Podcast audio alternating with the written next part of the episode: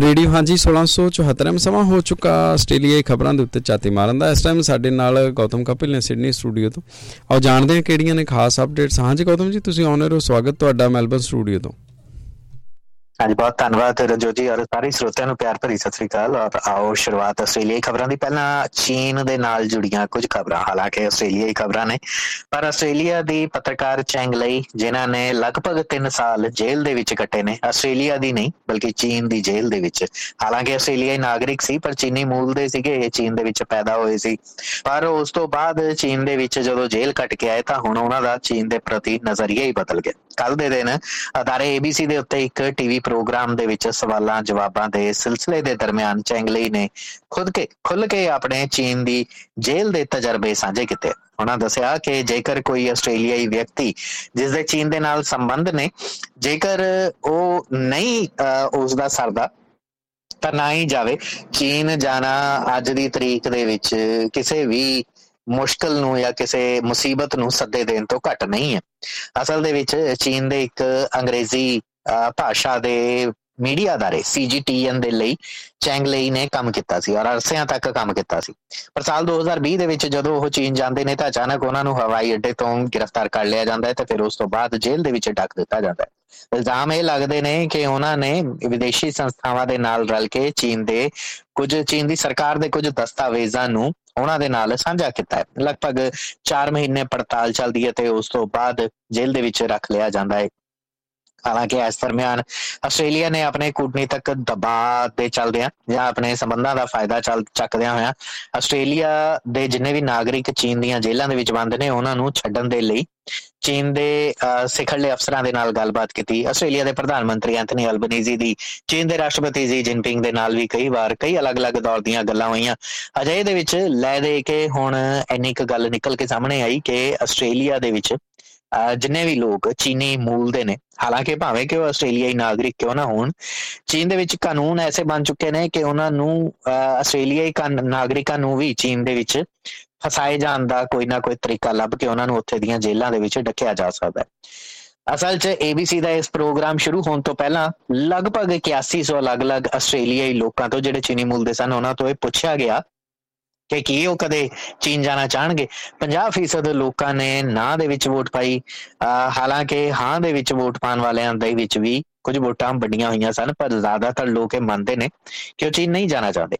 ਖੁਦ ਇਸ ਪ੍ਰੋਗਰਾਮ ਦੇ ਅਖੀਰ ਦੇ ਵਿੱਚ ਚੈਂਗਲੀ ਨੇ ਇੰਨਾ ਹੀ ਗੱਲ ਜ਼ਰੂਰ ਕੀਤੀ ਕਿ ਚੀਨ ਇੱਕ ਵੱਡਾ ਦੇਸ਼ ਹੈ। ਔਰ ਮੈਂ ਸਮਝਦੀ ਸੀਗੀ ਜਿਸ ਕਿਸਮ ਦੇ ਚੀਨ ਨੂੰ, ਹੁਣ ਉਹ ਚੀਨ ਨਹੀਂ ਰਿਹਾ। ਸਾਲ 2000 ਦੇ ਵਿੱਚ ਜਾਂ ਉਸ ਤੋਂ ਪਹਿਲਾਂ ਦੇ ਸਾਲਾਂ ਦੇ ਵਿੱਚ ਜਦੋਂ ਮੈਂ ਚੀਨ ਜਾਂਦੀ ਸੀ, ਹੁਣ ਦੀ ਤਰੀਕ ਦੇ ਵਿੱਚ ਚੀਨ ਜਾਣਾ ਬਿਲਕੁਲ ਹੀ ਵੱਖਰਾ ਤਜਰਬਾ ਹੋ ਗਿਆ ਹੈ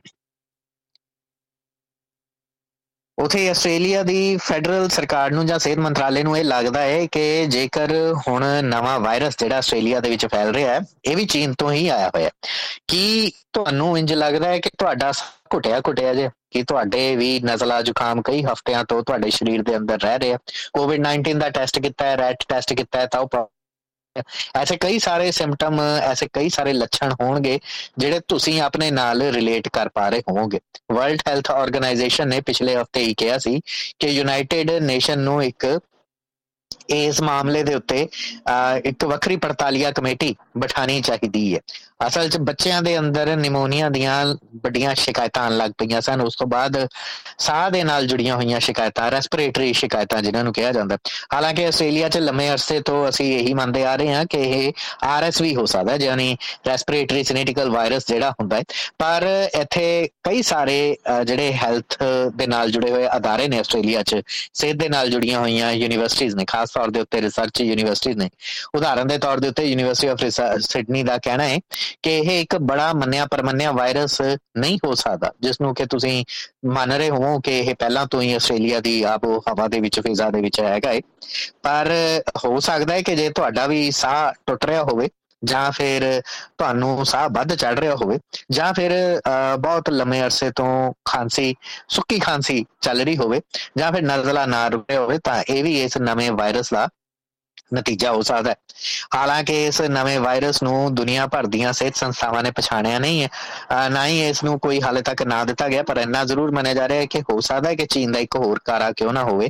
ਕੋਵਿਡ-19 ਦੀ ਉਤਪਤੀ ਜਿਸ ਤਰੀਕੇ ਦੇ ਨਾਲ ਚੀਨ ਦੇ ਵੁਹਾਨ ਸ਼ਹਿਰ ਤੋਂ ਸ਼ੁਰੂ ਹੋਈ ਸੀ, ਹੋ ਸਕਦਾ ਹੈ ਕਿ ਚੀਨ ਦੇ ਵਿੱਚ ਜਿਹੜੀ ਲੰਮੀ ਵੱਡੀ ਗਿਣਤੀ ਦੇ ਵਿੱਚ ਇੱਕ ਵਾਰ ਫਿਰ ਤੋਂ ਕੇਸ ਆ ਰਹੇ ਨੇ ਔਰ ਚੀਨ ਦੀ ਤਰਫ ਤੋਂ ਇਹਨਾਂ ਦਾਅਵਿਆਂ ਨੂੰ ਝੁਠਲਾਇਆ ਜਾ ਰਿਹਾ ਹੈ ਕਿ ਕਰੋਨਾ ਦੇ ਕੇਸ ਨਹੀਂ ਨੇ ਔਰ ਇਸੇ ਤਰ੍ਹਾਂ ਦੇ ਕੇਸ ਹੁਣ ਦੂਸਰਿਆਂ ਦੇਸ਼ਾਂ ਦੇ ਵਿੱਚ ਵੀ ਆ ਰਹੇ ਨੇ। ਜ਼ਾਹਰ ਜੀ ਗੱਲ ਹੈ ਕਿ ਇਹ ਇੱਕ ਨਵੇਂ ਵਾਇਰਸ ਦੀ ਦਸਤਕ ਹੋ ਸਕਦੀ ਹੈ।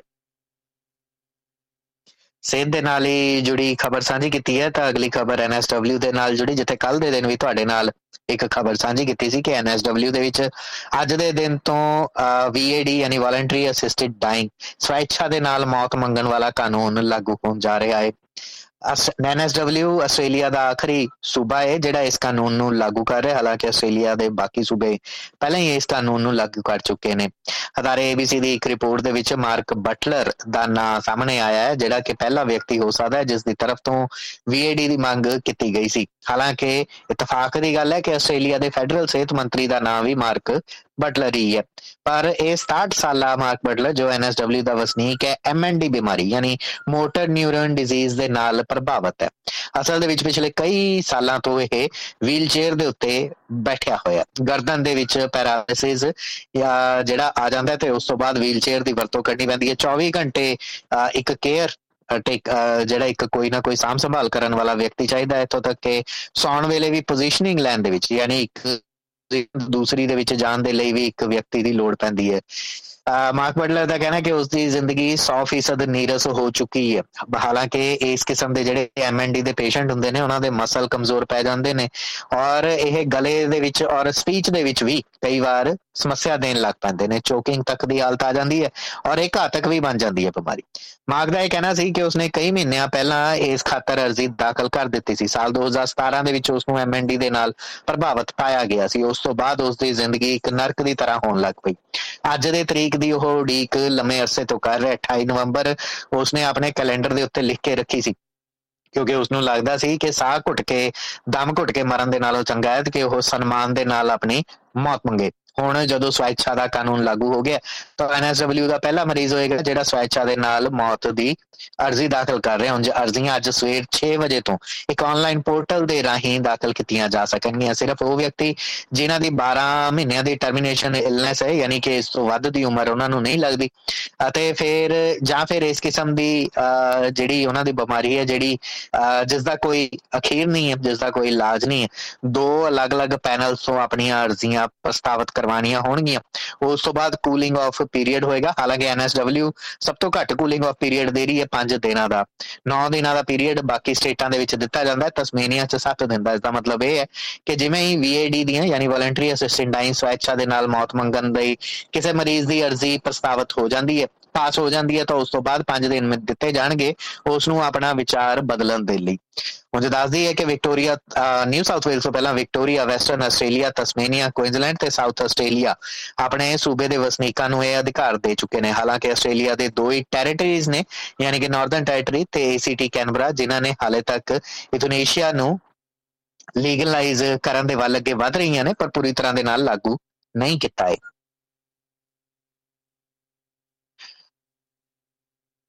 ਉੱਥੇ ਹੀ ਅਗਲੀਆਂ ਅਗਲੀ ਖਬਰ ਵੀ ਸਿਹਤ ਦੇ ਨਾਲ ਹੀ ਜੁੜੀ ਹੈ, ਜਿੱਥੇ ਹੁਣ ਫੈਡਰਲ ਸਰਕਾਰ ਦੀ ਤਰਫ ਤੋਂ ਸਿੰਗਲ ਯੂਜ਼ ਵੇਪਸ ਨੂੰ ਆਸਟ੍ਰੇਲੀਆ ਦੇ ਵਿੱਚ ਇੰਪੋਰਟ ਕਰਨ ਤੋਂ ਬੈਨ ਕਰ ਦਿੱਤਾ ਗਿਆ ਹੈ। ਪਾਬੰਦੀ ਲਗਾ ਦਿੱਤੀ ਗਈ ਹੈ। ਅਗਲੇ ਸਾਲ ਤੋਂ ਇਹ ਕਾਨੂੰਨ ਹਾਲਾਂਕਿ ਲਾਗੂ ਹੋਏਗਾ। ਸਰਕਾਰ ਦੀ ਤਰਫ ਤੋਂ ਮਈ ਮਹੀਨੇ ਦੇ ਵਿੱਚ ਇਹ ਗੱਲ ਕਹੀ ਗਈ ਸੀਗੀ ਕਿ ਵੇਪਸ ਦੀ ਇਸਤੇਮਾਲ ਨੂੰ ਲੈ ਕੇ ਜਿਹੜਾ ਆਸਟ੍ਰੇਲੀਆ ਦੇ ਵਿੱਚ ਲਗਾਤਾਰ ਇਸ ਦਾ ਇਸਤੇਮਾਲ ਵਧ ਰਿਹਾ ਹੈ ਔਰ ਇਸ ਦੇ ਨੁਕਸਾਨਾਂ ਨੂੰ ਧਿਆਨ ਦੇ ਵਿੱਚ ਰੱਖਦਿਆਂ ਆਇਆ ਈ ਸਿਗਰਟ ਨੂੰ ਕੰਟਰੋਲ ਕਰਨ ਦੇ ਲਈ ਸਖਤ ਕਾਨੂੰਨ ਲਿਆਂਦੇ ਜਾਣਗੇ। ਉਹ ਵੱਖਰੀ ਗੱਲ ਹੈ ਕਿ ਸਰਕਾਰ ਨੇ ਐਲਾਨ ਪਹਿਲਾਂ ਹੀ ਕਰ ਦਿੱਤੇ ਨੇ, ਪਰ ਇਹ ਲਾਗੂ ਅਗਲੇ ਸਾਲ 1 ਜਨਵਰੀ ਤੋਂ ਹੋਣਗੇ। ਜਦੋਂ ਆਸਟ੍ਰੇਲੀਆ ਦੇ ਵਿੱਚ ਸਿੰਗਲ ਯੂਜ਼ ਵੇਪਸ ਨੂੰ ਇੰਪੋਰਟ ਨਹੀਂ ਕੀਤਾ ਜਾ ਸਕੇਗਾ, ਇਸ ਤੋਂ ਇਲਾਵਾ ਇਹਨਾਂ ਦੇ ਇਸ਼ਤਿਹਾਰਬਾਜ਼ੀ ਨਹੀਂ ਕੀਤੀ ਜਾ ਸਕੇਗੀ।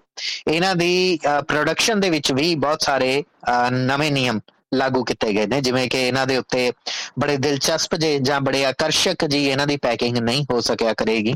ਇੱਕ ਨਵੇਂ ਨਿਯਮ ਜਿਹੜੇ ਸਰਕਾਰ ਦੀ ਤਰਫ ਤੋਂ ਲਾਗੂ ਕਰ ਦਿੱਤੇ ਗਏ ਨੇ, ਹਾਲਾਂਕਿ ਇਹਨਾਂ ਨੂੰ ਲਾਗੂ ਹੁੰਦਿਆਂ ਹੁੰਦਿਆਂ ਕਈ ਮਹੀਨਿਆਂ ਦਾ ਸਮਾਂ ਲੱਗ ਜਾਣਾ ਸਾਲ 2021 ਤੋਂ ਹੀ ਫੈਡਰਲ ਸਰਕਾਰ ਇਹ ਗੱਲ ਕਹਿੰਦੀ ਆ ਰਹੀ ਹੈ ਕਿ ਨਿਕੋਟਿਨ ਵੇਪਸ ਜਿਹੜੇ ਨੇ ਜਾਂ ਈ ਸਿਗਰਟ ਜਿਨ੍ਹਾਂ ਨੂੰ ਕਹਿ ਲੈਂਦੇ ਆ ਉਹਨਾਂ ਨੂੰ ਸਿਰਫ ਡਾਕਟਰ ਦੀ ਪ੍ਰੈਸਕ੍ਰਿਪਸ਼ਨ ਦੇ ਨਾਲ ਯਾਨੀ ਡਾਕਟਰ ਦੀ ਸਹਿਮਤੀ ਦੇ ਨਾਲ, ਉਹਨਾਂ ਦੀ ਪਰਚੀ ਦੇ ਨਾਲ ਹੀ ਦਿੱਤਾ ਜਾਣਾ ਚਾਹੀਦਾ ਹੈ। ਜਦਕਿ ਇਸ ਤੋਂ ਇਲਾਵਾ ਕਾਲੇ ਬਾਜ਼ਾਰ ਦੇ ਵਿੱਚ ਵੇਪਸ ਇਸ ਵਕਤ ਲੱਖਾਂ ਹੀ ਨਹੀਂ, ਬਲਕਿ ਕਰੋੜਾਂ ਦੀ ਗਿਣਤੀ ਦੇ ਵਿੱਚ ਫੈਲ ਚੁੱਕੇ ਨੇ।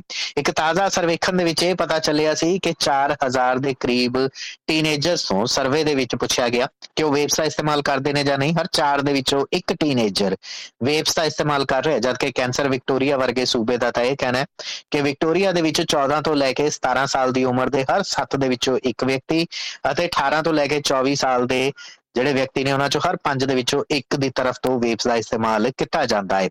ਇੱਥੇ ਇਹ ਵੀ ਦੱਸ ਦਈਏ ਕਿ ਜਿਹੜੇ ਰੀਫਿਲੇਬਲ ਜਿਹੜੇ ਨਾਨ ਥੈਰੇਪੈਟਿਕ ਵੇਪਸ ਹੋਣਗੇ, ਉਹਨਾਂ ਨੂੰ ਅਗਲੇ ਸਾਲ ਮਾਰਚ ਮਹੀਨੇ ਤੋਂ ਬਾਅਦ ਇੰਪੋਰਟ ਨਹੀਂ ਕੀਤਾ ਜਾ ਸਕੇਗਾ। ਹਾਲਾਂਕਿ ਫੈਡਰਲ ਸਰਕਾਰ ਨੇ ਐਲਾਨ ਜ਼ਰੂਰ ਕਰ ਦਿੱਤਾ ਹੈ, ਪਰ ਇੱਥੇ ਇੱਕ ਚਿੰਤਾ ਦੀ ਗੱਲ ਜ਼ਰੂਰ ਹੈ ਕਿ ਸਰਕਾਰ ਦੇ ਇਸ ਐਲਾਨ ਤੋਂ ਪਹਿਲਾਂ ਪਹਿਲਾਂ ਪਤਾ ਨਹੀਂ ਕਿੰਨੀ ਵੱਡੀ ਗਿਣਤੀ ਦੇ ਵਿੱਚ ਇਸ ਕਿਸਮ ਦੇ ਵੇਪਸ ਜਿਹੜੇ ਨੇ ਆਸਟ੍ਰੇਲੀਆ ਦੇ ਬਾਜ਼ਾਰ ਦੇ ਵਿੱਚ ਦਾਖਲ ਹੋ ਜਾਣਗੇ। ਇਹ ਜਾਣਦਿਆਂ ਹੋਇਆਂ ਕਿ ਕਾਲੇ ਬਾਜ਼ਾਰ ਦੇ ਵਿੱਚ ਇਹ ਵੇਪਸ ਮਾਰਚ ਮਹੀਨੇ ਤੋਂ ਬਾਅਦ ਨਹੀਂ ਵਿਕ ਸਕਿਆ ਕਰਨਗੇ ਜਾਂ ਇੰਪੋਰਟ ਨਹੀਂ ਹੋ ਸਕਿਆ ਕਰਨਗੇ। ਇਸ ਦੇ ਲਈ ਇਹਨਾਂ ਦੀ ਕਾਲਾ ਬਾਜ਼ਾਰੀ ਸ਼ੁਰੂ ਹੋ ਸਕਦੀ ਹੈ। ਉਂਝ ਨਵਾਂ ਕਾਨੂੰਨ ਲਾਗੂ ਕਰਨ ਦੇ ਲਈ ਸਰਕਾਰ ਦੀ ਤਰਫ ਤੋਂ 2024 ਦਾ ਸਮਾਂ ਮਿਥਿਆ ਗਿਆ ਹੈ। ਔਰ ਇਹ ਵੀ ਕਿਹਾ ਗਿਆ ਹੈ ਕਿ ਜਿਹੜੇ ਡੋਮੈਸਟਿਕ ਯਾਨੀ ਕਿ ਘਰੇਲੂ ਮੈਨੂਫੈਕਚਰਰ ਨੇ ਵੇਪਸ ਦੇ, ਉਹ ਇਸ਼ਤਿਹਾਰਬਾਜ਼ੀ ਤਾਂ ਨਹੀਂ ਉਹ ਕਰ ਸਕਣਗੇ, ਪਰ ਇਸ ਦੀ ਸਪਲਾਈ ਨੂੰ ਲੈ ਕੇ ਵੀ ਇੱਕ ਨਵੇਂ ਔਰ ਸਖਤ ਕਾਨੂੰਨ ਜਿਹੜੇ ਆ ਸਰਕਾਰ ਬੜੀ ਜਲਦ ਇਹਨਾਂ ਨੂੰ ਵੀ ਦੱਸਣ ਜਾ ਰਹੀ ਔਰ ਉਹ ਵੀ ਲਾਗੂ ਕਰ ਦਿੱਤੇ ਜਾਣਗੇ। ਉਥੇ ਫੈਡਰਲ ਸਰਕਾਰ ਦੀ ਤਰਫ ਤੋਂ ਅੱਜ ਦੇ ਦਿਨ ਤੋਂ ਆਪਟਸ ਦੇ ਮਾਮਲੇ ਦੇ ਵਿੱਚ ਲਗਭਗ 1 ਮਹੀਨੇ ਦੇ ਲਈ, ਅਗਲੇ 1 ਮਹੀਨੇ ਦੇ ਲਈ ਇੱਕ ਇਨਕੁਆਇਰੀ ਸ਼ੁਰੂ ਕਰ ਦਿੱਤੀ ਗਈ ਹੈ। ਫੈਡਰਲ ਸਰਕਾਰ ਦੇ ਇੱਕ ਅੰਦਰੂਨ ਮਹਿਕਮੇ ਦੀ ਤਰਫ ਤੋਂ ਆਪਟਸ ਦੇ ਉਸ ਨੇਸ਼ਨਵਾਈਡ ਆਊਟੇਜ ਦੇ ਮਾਮਲੇ ਦੇ ਵਿੱਚ ਇਨਕੁਆਇਰੀ ਸ਼ੁਰੂ ਕੀਤੀ ਗਈ ਹੈ, ਜਦੋਂ ਆਪਟਸ ਦੀ ਸਰਵਿਸਿਜ਼ ਨੂੰ ਲੈ ਕੇ ਆਸਟ੍ਰੇਲੀਆ ਭਰ ਦੇ ਅਲੱਗ-ਅਲੱਗ ਸੂਬਿਆਂ 'ਚ ਲਗਭਗ 14 ਘੰਟੇ ਦੀ ਸਮੱਸਿਆ ਸ਼ਾਮਲ ਆਈ ਸੀਗੀ। ਸਮੱਸਿਆ ਦੇਖੀ ਗਈ ਸੀ ਜਦੋਂ ਨਾ ਸਿਰਫ ਫੋਨ ਸੇਵਾਵਾਂ ਇੰਟਰਨੈਟ ਸੇਵਾਵਾਂ ਪੂਰੀ ਤਰ੍ਹਾਂ ਦੇ ਨਾਲ ਠੱਪ ਪੈ ਗਈਆਂ ਸਨ, ਬਲਕਿ 000 ਐਮਰਜੈਂਸੀ ਸਰਵਿਸ ਤੱਕ ਨਹੀਂ ਸੀ ਵਰਤਿਆ ਜਾ ਰਿਹਾ। ਸਰਕਾਰ ਦੀ ਤਰਫ ਤੋਂ ਹੁਣ ਇਸ ਮਾਮਲੇ ਦੇ ਵਿੱਚ ਅਗਲੇ 28 ਦਿਨਾਂ ਦੇ ਲਈ ਇੱਕ ਪੜਤਾਲੀਆ ਕਮੇਟੀ ਬਿਠਾਈ ਗਈ ਹੈ, ਜੋ ਇਸ ਮਾਮਲੇ ਦੀ ਪੂਰੀ ਤਰ੍ਹਾਂ ਨਾਲ ਪੁਣਛਾਣ ਕਰੇਗੀ। ਹਾਲਾਂਕਿ ਇਸ ਤੋਂ ਪਹਿਲਾਂ ਇੱਕ ਸੈਨੇਟ ਕਮੇਟੀ ਦੀ ਤਰਫ ਤੋਂ ਆਪਟਸ ਦੀ ਸੀਈਓ ਕੈਲੀ ਬੇਅਰ ਰੋਜ਼ਮਰੀਨ ਤੋਂ ਪੁੱਛ ਪੜਤਾਲ ਕੀਤੀ ਗਈ ਸੀ। ਪਿਛਲੇ ਹਫ਼ਤੇ ਉਹਨਾਂ ਨੇ ਆਪਟਸ ਦੇ ਸੀਈਓ ਦੇ ਅਹੁਦੇ ਤੋਂ ਵੀ ਅਸਤੀਫਾ ਦੇ ਦਿੱਤਾ ਸੀ। ਇਧਰ ਕਮਿਊਨੀਕੇਸ਼ਨ ਮਿਨਿਸਟਰ ਮਿਚਲ ਰੋਲੈਂਡ ਤੋਂ ਜਦੋਂ ਅੱਜ ਦੇ ਦਿਨ ਪੱਤਰਕਾਰਾਂ ਦੀ ਤਰਫ ਤੋਂ ਪੁੱਛਿਆ ਗਿਆ ਕਿ ਕੀ ਇਸ ਇਨਕੁਆਇਰੀ ਦੇ ਨਾਲ ਆਪਟਸ ਦੀ ਉਸ ਸਮੱਸਿਆ ਦਾ ਹੱਲ ਹੋ ਸਕੇਗਾ ਤਾਂ ਉਹਨਾਂ ਦਾ ਕਹਿਣਾ ਸੀ ਕਿ ਫਿਲਹਾਲ ਸਰਕਾਰ ਸਿਰਫ 000 ਐਮਰਜੈਂਸੀ ਦੇ ਵਿੱਚ ਜਿਹੜੀਆਂ ਸਮੱਸਿਆਵਾਂ ਆਈਆਂ ਸਨ, ਉਹਨਾਂ ਨੂੰ ਲੈ ਕੇ ਸਵਾਲ ਜਵਾਬ ਕਰਨੇ ਚਾਹੁੰਦੀ ਹੈ। ਅਸਲ 'ਚ ਸੈਨੇਟ ਕਮੇਟੀ ਦੇ ਸਾਹਮਣੇ ਕੈਲੀਵੇਅਰ ਰੋਜ਼ਮੈਰਿਨ ਨੇ ਜਦੋਂ ਆਪਣੇ ਸਵਾਲਾਂ ਦੇ ਜਵਾਬ ਦਿੱਤੇ ਸਨ ਤਾਂ ਉਹਨਾਂ ਨੇ ਇੱਕ ਗੱਲ ਜ਼ਰੂਰ ਕਹੀ ਸੀ ਕਿ 000 ਦੇ ਵਿੱਚ ਆਪਟਸ ਦੀ ਜਿਹੜੀ ਇੱਕ ਸਮੱਸਿਆ ਆਈ ਸੀ, ਉਹ ਸਿਰਫ ਔਰ ਸਿਰਫ ਆਪਟਸ ਦੀ ਸਮੱਸਿਆ ਨਹੀਂ ਹੈ। ਅਸਲ 'ਚ ਜਦੋਂ 000 ਦੀ ਸਮੱਸਿਆ ਆਂਦੀ ਹੈ, ਕਿਸੇ ਵੀ ਨੈਟਵਰਕ ਦੇ ਵਿੱਚ ਕੋਈ ਖਾਮੀ ਆਂਦੀ ਹੈ, ਤਾਂ ਆਸਟ੍ਰੇਲੀਆ ਦੇ ਵਿੱਚ ਇਹ ਸਿਸਟਮ ਨਹੀਂ ਹੈ ਕਿ ਉਹ ਉਹ ਨੈਟਵਰਕ ਕੰਪਨੀ ਕਿਸੇ ਦੂਸਰੀ ਨੈਟਵਰਕ ਕੰਪਨੀ ਤੋਂ ਮਦਦ ਲੈ ਸਕੇ, ਜਾਂ ਫਿਰ ਦੂਸਰੀ ਨੈਟਵਰਕ ਕੰਪਨੀ ਨੂੰ ਜਵਾਬ ਦੇ ਬਣਾਇਆ ਜਾ ਸਕੇ। ਉਦਾਹਰਨ ਦੇ ਤੌਰ ਦੇ ਉੱਤੇ ਤੁਹਾਨੂੰ ਸੌਖੇ ਤੇ ਸਰਲ ਸ਼ਬਦਾਂ ਦੇ ਵਿੱਚ ਦੱਸਦੇ ਹਾਂ। ਹਾਲਾਂਕਿ ਕੈਲੀ ਬੇਅਰ ਰੋਜ਼ਮਰੀਨ ਨੇ ਆਪਣੇ ਜਵਾਬ ਦੇ ਵਿੱਚ ਇਹ ਸ਼ਬਦਾਂ ਦਾ ਇਸਤੇਮਾਲ ਨਹੀਂ ਕੀਤਾ, ਪਰ ਉਹਨਾਂ ਦੇ ਕਹਿਣ ਦਾ ਭਾਵ ਇਹ ਸੀ ਕਿ ਜੇਕਰ 000 ਦੀ ਨੈਟਵਰਕ ਸਰਵਿਸ ਦੇ ਵਿੱਚ ਆਪਟਸ ਸਮੱਸਿਆ ਦੇ ਰਿਹਾ ਸੀ, ਤਾਂ ਆਸਟ੍ਰੇਲੀਆ ਦੇ ਵਿੱਚ ਐਸਾ ਸਿਸਟਮ ਹੋਣਾ ਚਾਹੀਦਾ ਜੋ ਦੂਸਰੇ ਦੇਸ਼ਾਂ ਦੇ ਵਿੱਚ ਲਾਗੂ ਹੈ। ਉਦਾਹਰਨ ਦੇ ਤੌਰ ਦੇ ਉੱਤੇ ਆਪਟਸ ਦੀ ਜਗ੍ਹਾ ਉਹੀ 000 ਦੀ ਸਰਵਿਸ ਟੈਲਸਟਰਾ ਸੰਭਾਲ ਲੈਂਦਾ ਜਾਂ ਦੂਸਰੀਆਂ ਕੰਪਨੀਆਂ, ਜਿਵੇਂ ਵੋਡਾਫੋਨ ਜਾਂ ਹੋਰ ਲੋਕਲ ਕੰਪਨੀਆਂ ਸੰਭਾਲ ਲੈਂਦੀਆਂ ਪਰ ਆਸਟ੍ਰੇਲੀਆ ਦਾ ਸਿਸਟਮ ਇੰਨਾ ਪੇਚੀਦਾ ਹੋ ਚੁੱਕਿਆ ਹੈ ਕਿ ਇੱਥੇ 000 ਜੇਕਰ ਇੱਕ ਵਾਰ ਕਿਸੇ ਕੰਪਨੀ ਦਾ ਖੜ ਜਾਂਦਾ ਤਾਂ ਫਿਰ ਉਹ ਜਦੋਂ ਤੱਕ ਹੱਲ ਨਹੀਂ ਹੋ ਜਾਂਦਾ, ਦੂਸਰੀ ਕੰਪਨੀ ਵੀ ਉਸ ਨੂੰ ਸੰਭਾਲਣ ਦੇ ਲਈ ਆਪਣਾ ਹੱਥ ਅੱਗੇ ਨਹੀਂ ਵਧਾਉਂਦੀ। ਅਜੇ ਦੇ ਵਿੱਚ ਹੁਣ ਅਗਲੇ 28 ਦਿਨਾਂ ਦੇ ਲਈ ਜਿਹੜੀ ਪੜਤਾਲ ਚੱਲੇਗੀ, ਇਸ ਦੇ ਵਿੱਚ ACMA ਦੀਆਂ ਖਾਮੀਆਂ, ਯਾਨੀ Australian communication and media authority ਦੀ ਤਰਫ ਤੋਂ ਕਿਹੜੇ ਕਾਨੂੰਨਾਂ ਦੇ ਵਿੱਚ ਢਿੱਲ ਦਿੱਤੀ ਗਈ ਹੈ, ਕਿਹੜੇ ਕਾਨੂੰਨ ਸਖਤੀ ਦੇ ਨਾਲ ਲਾਗੂ ਨਹੀਂ ਕੀਤੇ ਗਏ ਜਾਂ ਕਿਸ ਕਿਸਮ ਦੇ ਕਾਨੂੰਨ ਦੂਸਰਿਆਂ ਦੇਸ਼ਾਂ ਦੇ ਰੋਲ ਜਿਹੜੇ ਮਾਡਲ ਨੇ ਉਹਨਾਂ ਦੇ ਵਿੱਚੋਂ ਚੱਕੇ ਜਾ ਸਕਦੇ ਨੇ। ਇਹਨਾਂ ਬਾਬਤ ਵੀ ਕੁਝ ਸੁਝਾਅ مشਵਰੇ ਨਿਕਲ ਕੇ ਸਾਹਮਣੇ ਆ ਸਕਦੇ ਨੇ। ਆਸਟ੍ਰੇਲੀਆ ਦੇ ਵਿੱਚ ਜੈਂਡਰ ਪੇ ਗੈਪ ਨੂੰ ਲੈ ਕੇ ਅਕਸਰ ਹਰ ਦੂਏ ਤੀਏ ਮਹੀਨੇ ਤੁਹਾਡੇ ਨਾਲ ਖਬਰਾਂ ਸਾਂਝੀਆਂ ਕਰਦੇ ਆ ਪਰ ਇਸ ਵਾਰ ਖਬਰ ਇਹ ਸਾਹਮਣੇ ਆਈ ਹੈ ਕਿ ਜੈਂਡਰ ਪੇ ਗੈਪ ਘਟਿਆ ਹੈ ਵਧਿਆ ਨਹੀਂ ਹੈ, ਯਾਨੀ ਕਿ ਮਰਦਾਂ ਤੇ ਔਰਤਾਂ ਦੇ ਤਨਖਾਹਾਂ ਦੇ ਵਿੱਚ ਫ਼ਰਕ ਜਿਹੜਾ ਹੈ ਉਹ ਥੋੜਾ ਨੇੜੇ ਆਇਆ ਹੈ ਹਾਲਾਂਕਿ ਹਾਲੇ ਵੀ ਇਹ 21.7% ਦੇ ਆਸ-ਪਾਸ ਦੱਸਿਆ ਜਾ ਰਿਹਾ ਹੈ। ਯਾਨੀ ਕਿ ਲਗਭਗ ਇੰਨਾ ਕੁ ਫ਼ਰਕ ਹੈ ਕਿ ਜਦੋਂ ਇੱਕੋ ਅਹੁਦੇ ਦੇ ਲਈ, ਇੱਕੋ ਹੀ ਕੰਪਨੀ ਦੇ ਵਿੱਚ ਇੱਕ ਪੁਰਸ਼ ਵਿਅਕਤੀ ਉਸ ਕੰਮ ਦੇ ਲਈ 1 ਡਾਲਰ ਕਮਾਉਂਦਾ ਹੈ, ਤਾਂ ਮਹਿਲਾਵਾਂ ਨੂੰ ਉਸ ਕੰਮ ਦੇ ਲਈ 78 ਸੈਂਟ ਦਿੱਤੇ ਜਾਂਦੇ ਨੇ। ਵਰਕਪਲੇਸ ਜੈਂਡਰ ਇਕੁਇਟੀ ਏਜੰਸੀ ਦੀ ਤਰਫ ਤੋਂ ਇਹ ਦਾਵਾ ਕੀਤਾ ਗਿਆ ਹੈ ਕਿ ਜੈਂਡਰ ਪੇ ਗੈਪ ਹਾਲਾਂਕਿ 1.1% ਸੁੰਗੜਿਆ ਜ਼ਰੂਰ ਹੈ, ਪਰ ਫਿਰ ਵੀ ਇਸ ਨੂੰ ਬਹੁਤ ਵੱਡਾ ਫ਼ਰਕ ਦੱਸਿਆ ਜਾ ਸਕਦਾ ਹੈ। ਉਦਾਹਰਨ ਦੇ ਤੌਰ ਦੇ ਉੱਤੇ 2022 ਦੇ ਵਿੱਚ ਜੈਂਡਰ ਪੇ ਗੈਪ ਇੰਨਾ ਸੀ ਕਿ ਇੱਕ ਅਹੁਦੇ ਦੇ ਲਈ ਇੱਕ ਪੁਰਸ਼ ਨੂੰ ਜਿੰਨੀ ਤਨਖਾਹ ਮਿਲਦੀ ਸੀ, ਮਹਿਲਾ ਨੂੰ ਉਸੇ ਅਹੁਦੇ ਦੇ ਲਈ 26393 ਡਾਲਰ ਘੱਟ ਦਿੱਤੀ ਜਾ ਰਹੀ ਸੀ। ਇਹ ਇੱਕ ਔਸਤ ਕੱਢੀ ਗਈ ਹੈ। ਹਾਲਾਂਕਿ ਅਜਿਹਾ ਨਹੀਂ ਹੈ ਕਿ ਸਾਰੀਆਂ ਹੀ ਮਹਿਲਾਵਾਂ ਨੂੰ ਮਰਦਾਂ ਦੇ ਮੁਕਾਬਲੇ ਉਸੇ ਅਹੁਦੇ ਦੇ ਲਈ ਘੱਟ ਤਨਖਾਹ ਮਿਲਦੀ ਹੈ। ਜ਼ਿਆਦਾਤਰ ਉੱਚ ਅਹੁਦਿਆਂ ਦੀ ਗੱਲ ਹੁੰਦੀ ਹੈ, ਜਿਸ ਦੇ ਵਿੱਚ ਪਾਰਟ ਟਾਈਮ ਕੈਜੂਅਲ ਜਾਂ ਫਿਰ ਸੀਈਓ ਜਾਂ ਇਸ ਦੇ ਤੁਲਨਾਤਮਕ ਜਿਹੜੇ ਅਹੁਦੇ ਨੇ, ਉਹਨਾਂ ਦੀ ਗੱਲ ਕੀਤੀ ਜਾਂਦੀ ਹੈ।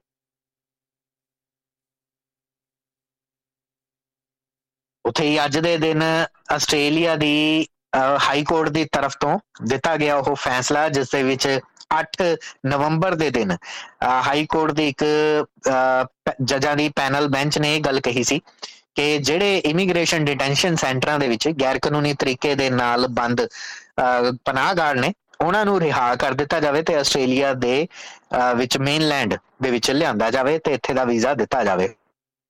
ਹੁਣ ਤੱਕ ਅਜਿਹੇ ਡਿਟੇਨੀਜ਼ ਦੀ ਗਿਣਤੀ 140 ਹੋ ਚੁੱਕੀ ਸੀ। ਅੱਜ ਦਾ ਦਿਨ ਇਸ ਕਰਕੇ ਅਹਿਮ ਹੈ ਕਿਉਂਕਿ ਜੱਜਾਂ ਦੀ ਤਰਫ ਤੋਂ ਫੈਸਲਾ ਕਿਉਂ ਸੁਣਾਇਆ ਗਿਆ, ਉਸ ਦੀ ਇੱਕ ਕਾਪੀ ਅੱਜ ਦੇ ਦਿਨ ਜਨਤਕ ਕੀਤੀ ਜਾਏਗੀ। ਜਿਸ ਦੇ ਵਿੱਚ ਪਤਾ ਚੱਲੇਗਾ ਕਿ ਹਾਈ ਕੋਰਟ ਨੇ ਕਿਹੜੇ ਤਰਕਾਂ ਦਾ ਇਸਤੇਮਾਲ ਕੀਤਾ ਸੀ ਇਸ ਇਤਿਹਾਸਕ ਫੈਸਲੇ ਨੂੰ ਸੁਣਾਉਣ ਦੇ ਲਈ। ਇਤਿਹਾਸਕ ਇਸ ਕਰਕੇ ਵੀ ਕਿਉਂਕਿ 140 ਦੇ ਕਰੀਬ ਡਿਟੇਨੀਜ਼ ਨੂੰ ਲੈ ਕੇ ਫੈਡਰਲ ਲੇਬਰ ਸਰਕਾਰ ਜਿਹੜੀ ਉਹ ਬਾਰ-ਬਾਰ ਕਹਿੰਦੀ ਆ ਰਹੀ ਹੈ ਕਿ ਇਹਨਾਂ ਦੇ ਵਿੱਚ ਜ਼ਿਆਦਾਤਰ ਡਿਟੇਨੀਜ਼ ਜਿਹੜੇ ਸੀ ਉਹ ਅਪਰਾਧਕ ਪਿਛੋਕੜ ਦੇ ਸੀ। ਆਸਟ੍ਰੇਲੀਆ ਜਿਹੜਾ ਕਿ ਅਪਰਾਧਕ ਪਿਛੋਕੜ ਵਾਲੇ ਗੈਰ ਆਸਟ੍ਰੇਲੀਆਈ ਨਾਗਰਿਕਾਂ ਨੂੰ ਆਸਟ੍ਰੇਲੀਆ ਦੇ ਵਿੱਚ ਦਾਖਲ ਨਹੀਂ ਹੋਣ ਦੇਣਾ ਚਾਹੁੰਦਾ, ਇਸ ਨੂੰ ਲੈ ਕੇ ਇੱਕ ਸਖਤ ਨੀਤੀ ਅਪਣਾਉਂਦਾ ਆ ਰਿਹਾ ਹੈ। ਹਾਈ ਕੋਰਟ ਦੇ ਇਸ ਫੈਸਲੇ ਦੇ ਅੱਗੇ ਕਿਵੇਂ ਝੁਕ ਗਿਆ ਇਹ ਫੈਸਲਾ ਇੰਨਾ ਸਖਤ ਕਿਵੇਂ ਸੀ? ਇਸ ਦੀ ਕਾਪੀ ਜਿਹੜੀ ਅੱਜ ਦੇ ਦਿਨ ਜਨਤਕ ਹੋਵੇਗੀ। ਹਾਲਾਂਕਿ ਦੱਸਦੀ ਹੈ ਕਿ ਕੱਲ ਦੇ ਦਿਨ ਇਸੇ ਮਾਮਲੇ ਦੇ ਨਾਲ ਜੁੜੀ ਇੱਕ ਖਬਰ ਤੁਹਾਡੇ ਨਾਲ ਸਾਂਝੀ ਕੀਤੀ ਸੀ ਕਿ ਫੈਸਲਾ ਆਸਟ੍ਰੇਲੀਆ ਨੂੰ ਲਗਭਗ 300 ਮਿਲੀਅਨ ਡਾਲਰ ਦਾ ਪਿਆ ਹਾਂਜੀ, ਤੁਹਾਡੀ ਜੇਬ ਦੇ ਵਿੱਚੋਂ ਇਹ ਫੈਸਲਾ ਹੈ ਜਿਹੜਾ ਪੈਸਾ ਹੈ ਟੈਕਸ ਪੇਅਰ ਦੀ ਜੇਬ ਦੇ ਵਿੱਚੋਂ ਜਿਹੜਾ ਪੈਸਾ ਹੈ ਸਰਕਾਰ ਦੀ ਤਰਫ ਤੋਂ ਖਰਚਿਆ ਜਾਏਗਾ। ਇਹਨਾਂ ਅਪਰਾਧਕ ਪਿਛੋਕੜ ਵਾਲੇ ਪਨਾਹਗਾਰਾਂ ਨੂੰ ਆਸਟ੍ਰੇਲੀਆ ਦੇ ਵਿੱਚ ਆਰਜ਼ੀ ਵੀਜ਼ਿਆਂ ਦੇ ਉੱਤੇ ਰੱਖਣ ਦੇ ਲਈ। ਇਹ 88 ਮਿਲੀਅਨ ਡਾਲਰ ਤਾਂ ਆਸਟ੍ਰੇਲੀਅਨ ਫੈਡਰਲ ਪੁਲਿਸ ਨੂੰ ਦਿੱਤੇ ਗਏ ਨੇ ਤਾਂ ਕਿ ਉਹ ਆਪਣੀ ਇੱਕ ਰੀਜਨਲ ਰਿਸਪੌਂਸ ਟੀਮ ਤਿਆਰ ਕਰ ਸਕੇ, ਨਵੀਆਂ ਭਰਤੀਆਂ ਕਰ ਸਕੇ ਔਰ ਪੁਲਿਸ ਦੀਆਂ ਉਹਨਾਂ ਭਰਤੀਆਂ ਨੂੰ ਵਧੇਰੇ ਤਾਕਤਾਂ ਦੇ ਸਕੇ ਤਾਂ ਕਿ ਇਹਨਾਂ ਵਿਅਕਤੀਆਂ ਦੇ ਉੱਤੇ ਨਿਗਾਹ ਰੱਖੀ ਜਾ ਸਕੇ। ਹਾਲਾਂਕਿ ਸਰਕਾਰ ਨੇ ਸਪਸ਼ਟ ਨਹੀਂ ਕੀਤਾ ਹੈ ਕਿ ਕਿੰਨੇ ਮਹੀਨੇ ਤੱਕ, ਕਿੰਨੇ ਸਾਲਾਂ ਤੱਕ ਜਾਂ ਕਿੰਨੇ ਚਿਰ ਤੱਕ ਇਹਨਾਂ ਦੇ ਉੱਤੇ ਨਿਗਾਹ ਰੱਖੀ ਜਾਏਗੀ।